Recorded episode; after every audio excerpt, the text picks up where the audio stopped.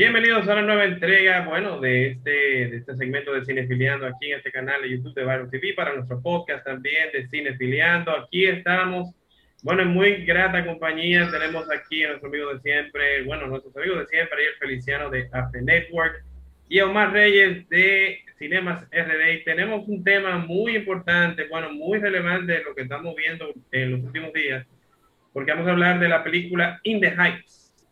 En el barrio, el título en español, la película basada en el famoso musical de Lin-Manuel Miranda, que ya ha sido llevado a la pantalla grande y está disponible en HBO Max y en los cines de todo el mundo. Entonces vamos a comenzar con Ariel, que yo sé que es un fanático de los musicales, para que nos dé su parecer inicial de la película.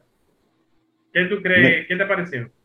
Mira, yo entiendo que me sorprendió por el hecho de que cuando tú ves el musical original, ¿verdad? El musical de Lin-Manuel, que fue su primer musical, antes de Hamilton, que es el que se ha vuelto más popular, y ves las diferentes versiones de las obras. Aquí a República Dominicana la trajo a Maurice Sánchez con un elenco bastante bueno, de Javier Grullón interpretando a Navi, y tú ves la obra, se siente como a menor escala. Aquí en la película hicieron un trabajo increíble en el casting, en los extras, en la coreografía, la música, o sea, que de verdad me sorprendió porque no esperaba que ellos llevaran esa historia a la pantalla de esa manera, de una manera que se sienta así tan grande. Y más que es una historia de los latinos, del sueño latino, el sueño americano, de conseguir, ¿verdad?, lo que uno anhela, pero de verdad que sí que entiendo que hicieron un trabajo tremendo.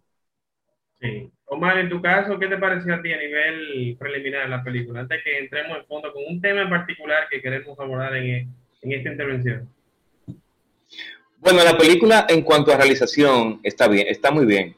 O sea, la realización tiene mucho desempeño, tanto en sets, en producción, como en lo visual. Es una experiencia, o sea, fuera de lo que se pueda, cualquier cosa negativa que tiene unas cuantas cosas negativas, la realización está muy bien. Y el director Jon Chu, que se llama Jon M. Chu, sí, que hizo anteriormente películas de Step Up, y aquella de Rich Asians también, pues él se desenvuelve en cuanto a hacer películas que sean bien friendly, bien coloridas y todo eso, exacto, y con su tono de humor y comercial. Yo me lo encuentro bien, o sea, la producción y la realización están bien. Sí, de mi parte yo entiendo que la película logra su objetivo, tiene muy buenos beats, el timing está muy bien, el pacing está muy bien, la duración está más o menos de acuerdo a lo que debe ser una película de ese tipo.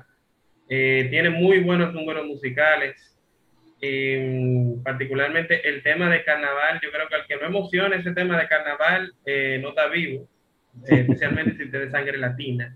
Eso es, como vamos a decir, que una puesta en escena que debe ser de gran orgullo para toda la comunidad latina, no solamente que vive en la diáspora, sino también en lo que viven todos en sus respectivos países de Latinoamérica. Pero vamos a entrar en un tema que ha sido controversial, y es por un artículo que ha salido en New York Times y ha salido en diferentes plataformas, de que hay gente que se ha quejado porque no ha habido representación, vamos a decir que significativa, de los afrocaribeños o afrolatinos, como lo quieran llamar.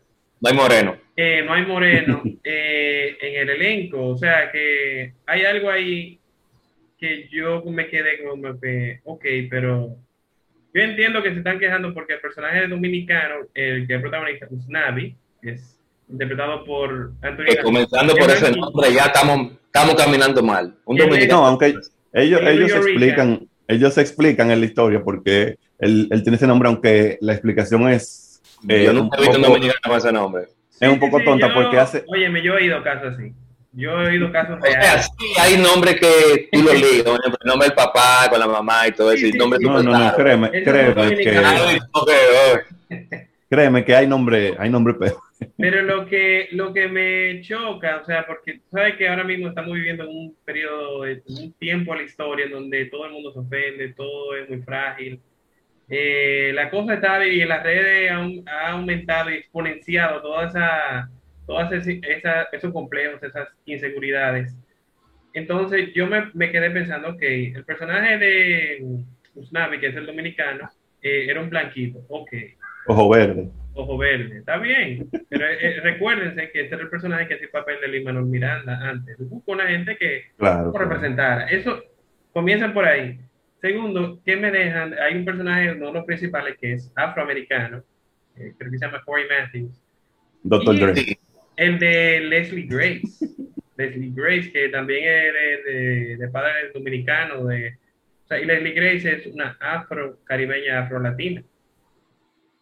O sea, que hay muchos blanquitos, sí, pero yo me imagino que no te voy a decir que es cuestión de estética, porque en verdad la película en muchas partes parecía un musical de Benetton, de United Colors of Benetton, porque había gente de todo tipo.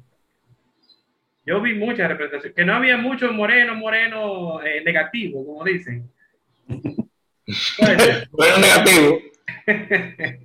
Pero también es verdad que la película se desarrolla en Washington Heights. Sí. Y realmente ahí, tú vas ahora mismo a Washington Heights, tú te paras ahí y todos los morenos que tú vas a ver, no son 2 o 3 que con una mano tú lo vas a contar. Sí. O sea, morenaje full. Eso era Santo Domingo 3. Santo Domingo 3, moreno. Yo entiendo que quizá ellos pudieron tratarlo con los extras, ¿verdad? Aunque no un protagonista, un papel principal, pero por lo menos con los extras. Yo entiendo que un problema que ellos tuvieron fue la falta de quizás investigación, porque Navi es dominicano, pero él parece de todo menos dominicano, porque incluso en los diálogos, él decía cosas... No, porque mi papá era de Jarabacoa, porque tú sabes que por ahí sí... La misma forma en que él menciona Dominican Republic, yo no conozco a nadie que vive en Estados Unidos que sea dominicano y que haya vivido aquí, como él que vivió aquí, que diga The DR o Dominican Republic. Tú dices Santo Domingo, o dices siempre, son como pequeñas cositas en el diálogo. Eso fue falta de investigación, porque él no habla como habla un dominicano, y yo entiendo que es verdad que es una película de Hollywood, que es una película internacional, pero aún así... El dominicano que la vea no se va a sentir tan identificado con él, porque al fin y al cabo, quien escribió la película fue un boricua. Lin-Manuel Miranda. O sea que, al fin y al cabo, él debió de poner al personaje principal como puertorriqueño, porque eso es lo que él conoce, y ahí se ve mucho. No. Que, independientemente el protagonista sea dominicano, la influencia boricua es mayor. Yo entiendo que él debió hacer esa película genérica, latinos, punto, sin mencionar nacionalidad. ¿Tú sabes por qué? Porque un ejemplo, con lo de la raza, los dominicanos somos, aquí hay de todos los colores. Hay gente clarita de color, hay gente moreno, oscuro. Pero entonces, lo que sucede con esto es que él no se identifica con esa sociedad que él quiere tanto. ¡Ay, la bandera dominicana! ¡Uy, quiero ir a mi playa! Señores, ¿en qué cabeza cabe que una gente que trabaje en una bodega, un dominicano que está buscando, sí, que se fue allá para ganar dólares, para ganar cuartos, va a querer venir para acá a poner un restaurancito, sí, en una playa? Por Dios, es una historia de ciencia ficción, por Dios. Vive mejor, come mejor que tú quieres dinero para hacer en la casa a tu mamá aquí, que muchos lo hacen así, muchísimos dominicanos. O que ese es tu plan de retiro. Hombre, tú quieres de juca. Pero no me digas de que tú quieres poner un restaurante en una playita, por Dios. No, que ese es tu plan de retiro, porque ya exacto, que ese es plan de retiro, que eso es lo que dicen muchos, que no, yo me quiero ir a retirar para vivir en Dominicana, tú sabes. Exacto, yo me voy a retirar para Dominicana y allá con lo que ahorro aquí, ¿verdad? Pongo un negocito y vivo tranquilo, pero no muchacho joven que está comenzando, que se está enamorando. No me voy a tragar eso, porque eso no es así. Vamos a decir que esa necesidad dramática estuvo un poco forzada, yo estoy de acuerdo ahí. Tú sabes, algo que yo sí le doy validez a lo que menciona el artículo de New York Times, es que los dominicanos, por ejemplo, hubo mucha representación, hubo merengue, hubo mucha salsa, hubo hip hop, evidentemente, que es algo que no puede faltar en una producción de Lin-Manuel Miranda, pero no hubo bachata. O sea, ¿Cómo tú me pones? Yo te puedo pasar que tú no me pongas merengue típico, está bien. Pero bachata y en Washington Heights, eso, o sea, desde que tú entres a Washington Heights, yo una bachata. Sí. A mí no se me olvida eso, porque yo he ido varias veces. Un número de bachata, allántame, pero pongo un número de bachata, porque el dominicano es bachata. Caramba, sí, sí. Eso le encanta. Y aparte, déjame decirte que un ejemplo, el dembow. Sí. Ponme aunque sea un exponente de dembow, busca el alfa, que lo conoce todo el mundo. Tú, Lin-Manuel Miranda, tú sabes que esos tipos que suenan allá. Busca uno aunque sea. Y ya que tú estás hablando de dominicano, pon un dominicano que represente, que sea de aquí, alguien que sea... O sea, hay personajes que son de aquí. Pero un ejemplo, un artista, para que tú dices, oye, mira, que está fulano ahí, que hizo un número, que toca el otro, y ya casaste con la gloria, y la gente quizás deja pasar esas cositas que se te pasaron, sí, la deja pasar, pero bueno, en este caso del dembow, Omar, tú sabes que ese musical lo escribió hace ya un tiempo, creo que tiene 10 años ya que él escribió ese musical, entonces el dembow no era todavía un género así que tú le metes, no tiene que ver nada. ¿Sabes por qué? Porque el personaje de Marc Anthony en Broadway no existe, y ellos lo metieron ahí y te papá. Entonces hazme un número, por lo menos un número, oye, que no es ni la película entera, un número, o sea, y ya tú te identificas un poquito de que hubo una bachata, hubo un dembow, y ya tú dices, coño, esto fue dominicano. Aunque no tenga mucha cosa, pero ahora que Omar menciona eso de Marc Anthony, que puede ser un spoilercito para algunos, pero es un cameo que tiene más que nada, pero ese personaje que él hace particularmente, a mí me sorprendió mucho que él lo aceptara, porque es lo que se dice que es probablemente su realidad, porque lo que según la gente acabada y enviciada, o sea, como que está en vicio, lucía muy mal, o sea, me sorprendió ver a Marc Anthony dejándose ver así, o sea, yo sé que es un demacrado, pero me sorprendió mucho, le cayó un rayo. Sí, se veía muy demacrado, pero acabado, eso lo pedía el papel, eso, no sé. Imagino que solo pedía el papel, exacto, sí, pero no sé. Entonces, mira, Omar, tú sabes lo que tú mencionas, yo entiendo que tiene un punto, porque quizás para o sea, siendo un director como Jon M. Chu, que ha trabajado con muchos hip hop en Step Up y en Crazy Rich Asians, hizo un muy buen trabajo, quizás podía meter algún elemento de algo más, muy válido. Quizás no el artista, pero hubo algo que yo leí que me pareció muy bien, porque la productora, cuando Lin-Manuel Miranda le dicen, ok, vamos a hacer la película, dan luz verde, le dijeron de una vez, porque vamos a meter a Jennifer Lopez, vamos a meter a Shakira, ya tú sabes, esas estrellas, superestrellas. No, vamos a hacer estrellas. O a hacer con gente, trabajar con gente que está más o menos subiendo, para que ya terminen de explotar, como el caso de un Anthony Ramos, que ahora va subiendo como la espuma, va a protagonizar la próxima película de Transformers. Vamos a ver cómo le va a eso. Pero el que le dan ese papel es un papel codiciado, evidentemente. Y sí, me ha ido bastante bien en los últimos años, gracias también que él estuvo en Hamilton. Y, por ejemplo, una Leslie Grace, la blanquita, o sea, el papel de Olga Meretriz también, todo el mundo ha quedado encantado con esa veterana. Y en el tema de la representación, yo entiendo que tienen un punto, pero yo entiendo que también no se puede evitar ver, por ejemplo, el personaje del primo, es un muchacho que tiene la misma tez mía, o sea, un indecito, que es lo que más se ve bastante aquí. Yo te digo, porque somos multirraciales, o sea. Sí, aquí un pueblo mayormente mulato, vestido, hay moreno, evidentemente, hay mucho moreno, y también hay blanquitos. En su mayoría. Claro, pero también hay blanquitos, y te aparecen gente con tez de color mulato, o sea, aquí hay una amalgama de razas, claro, de color de piel. Pero ya en lo que es el aspecto cultural, social, se alejó mucho. O sea, eso es su mayor pecado de esa película, que se alejó de eso, y eso le dio un duro golpe, tanto en taquilla como en aceptación de un gran público latino. Por eso, porque dicen, pues esa película no me identifica a mí. Exacto, pues, sí. No creo que tanto por lo del color... aunque sí, pero no tanto por ahí, sino ya más por la ideología de esos personajes latinos, sus aspiraciones. Son, tú lo ves como caricaturas del latino, como lo ve el americano. Sí, son cosas muy por arribita, porque incluso el tema migratorio, que ellos lo mencionan, como que no lo desarrollan mucho.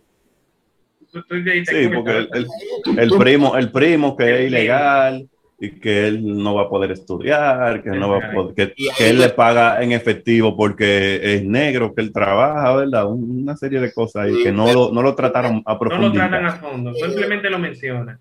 El más del 90% de dominicanos que están allá, bueno, digo un 90 por decir que son muchos. Sí, son muchos, no sabemos exacto. Dinero, se quedan y hacen mil líos, se casan con gente de allá por dinero y se divorcian aquí, hacen muchísimos líos. O sea, esas cositas ya de la sociedad dominicana que el dominicano sabe 100%, no se puso ahí, que son problemas sociales de aquí y de que se lleva a toda esa gente que va de aquí a allá. O sea, es como un estilo de vida que eso exacto, no se deja ahí. ¿Cómo ellos llegaron allá si están ilegales? Se fueron en yola, ¿qué hicieron? Son como cositas que primero en yola, después cogieron para allá, o se casaron con alguien que le pagaron dinero para sacar papel y se para allá, mangó su visa. ¿Nada de eso se habla? Eso es un tema de aquí. Sí. De aquí. Aunque sí, yo te voy a decir, es una comedia, se puede decir que es romántico y todo eso. Es musical, romántico, con elementos cómicos. Superficial. Funciona, entretiene. Es lo que digo, que si él hubiera hecho esa película con un tono latino genérico, quizá no se busca tanto problema. Lo que pasa es que eso es complicado, porque con más elementos que no traigan problemas. Eso es complicado, porque es que nosotros lo primero que hacemos en cualquier sitio es que nos identificamos. Entonces, él tenía que darle una nacionalidad a esos personajes, porque eso de que yo soy latino y no dijera específicamente yo soy boricua o soy dominicano o soy, lo que pasa es que, vuelvo y repito, es falta una de investigación tanto de los mismos productores, ¿verdad? El mismo Lin-Manuel y de los actores, de que no investigaron, de que cómo es que hablan los dominicanos, cómo son los dominicanos, cuáles son sus motivaciones. ¿Qué? Yo no culpo tanto a los actores. Ellos, la producción, debe ser, mira fulano, mira, ve con los dominicanos, enróllate ahí, vete para Washington Heights, quédate aunque sea una semana viviendo en algún lado de una familia, lo que sea, para que tú sepas cómo que hablan. Pero exigirles. Pero si ellos en su historia no la supieron desarrollar, menos le van a decir a un actor, mira, que haga esto como dominicano. Claro. Ellos no saben, no sabían nada. Ellos vieron... ellos vieron que el musical tuvo éxito y entendían que ya para la adaptación no tenía que hacerle ningún cambio y no es lo mismo, no es el mismo público, no es el mismo medio, son cosas diferentes y ellos tenían que hacer su tarea. Y dominicano así, de que va para Broadway a ver qué obra, ¿qué porcentaje hay? Yo quisiera bueno. Pequeño. Claro.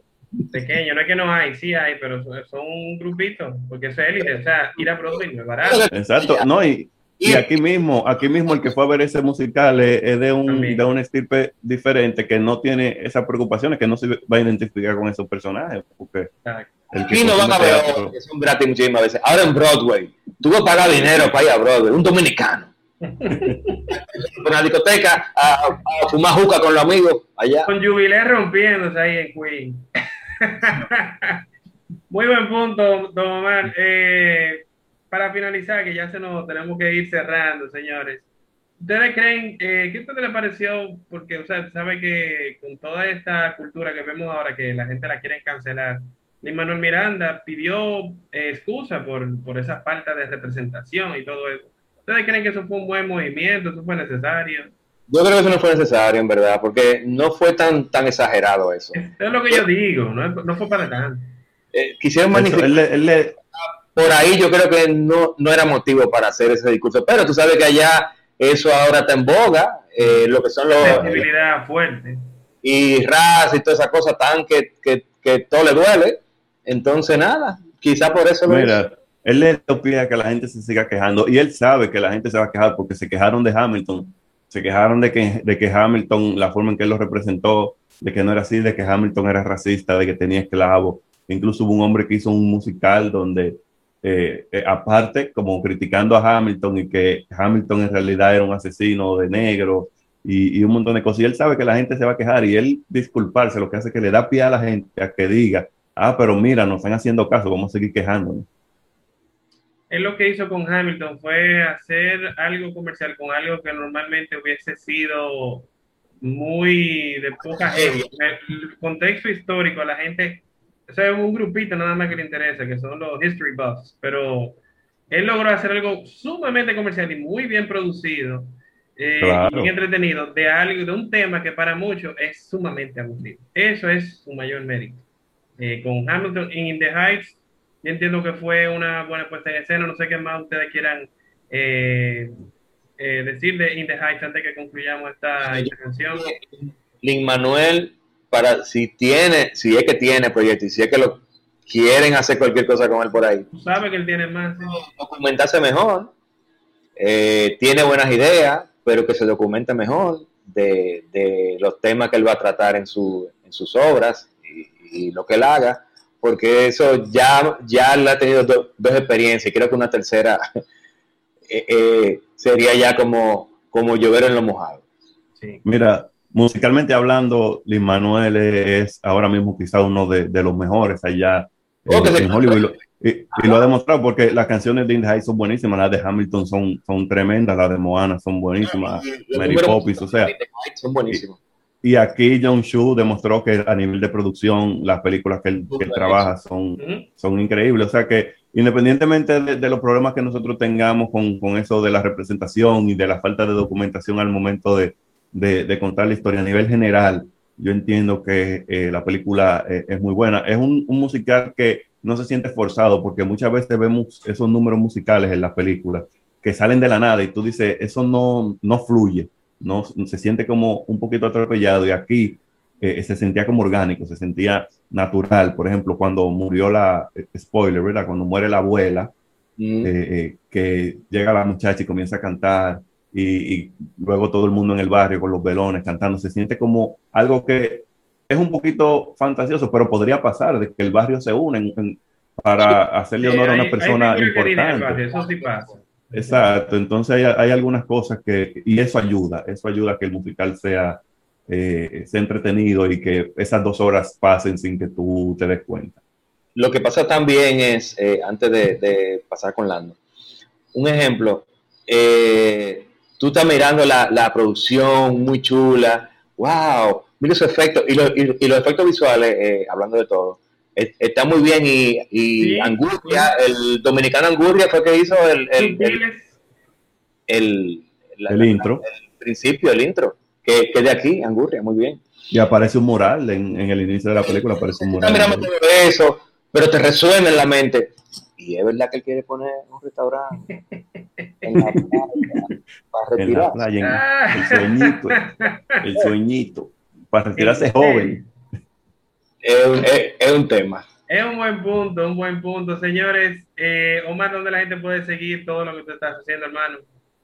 Claro que sí, pueden seguir a Cinemas RD en YouTube, en Instagram, en Facebook y en Twitter, ahí con contenido siempre. Bueno, y Ariel, de tu parte, ¿dónde te puede seguir todo el mundo? Ariel Feliciano 5 en Instagram, Twitter y YouTube, para que vean todo lo que estamos haciendo por ahí. Bueno, recuerden entonces seguirnos a nosotros en @Lando Reyes, en Twitter, @LandoReyesB, en Instagram, nuestra cuenta de Cinefiliando, el podcast que, bueno, suscríbase donde quiera que escuchen podcast, Anchor, Spotify, Apple Podcasts, y nuestro canal de YouTube de Viral TV con Lando Reyes. Ahí estaremos brindándole mucho más contenido como este, así que ustedes nos muevan, suscríbanse, denle la campanita, y bueno, nos vemos en una próxima entrega. Nosotros seguimos Cinefiliando.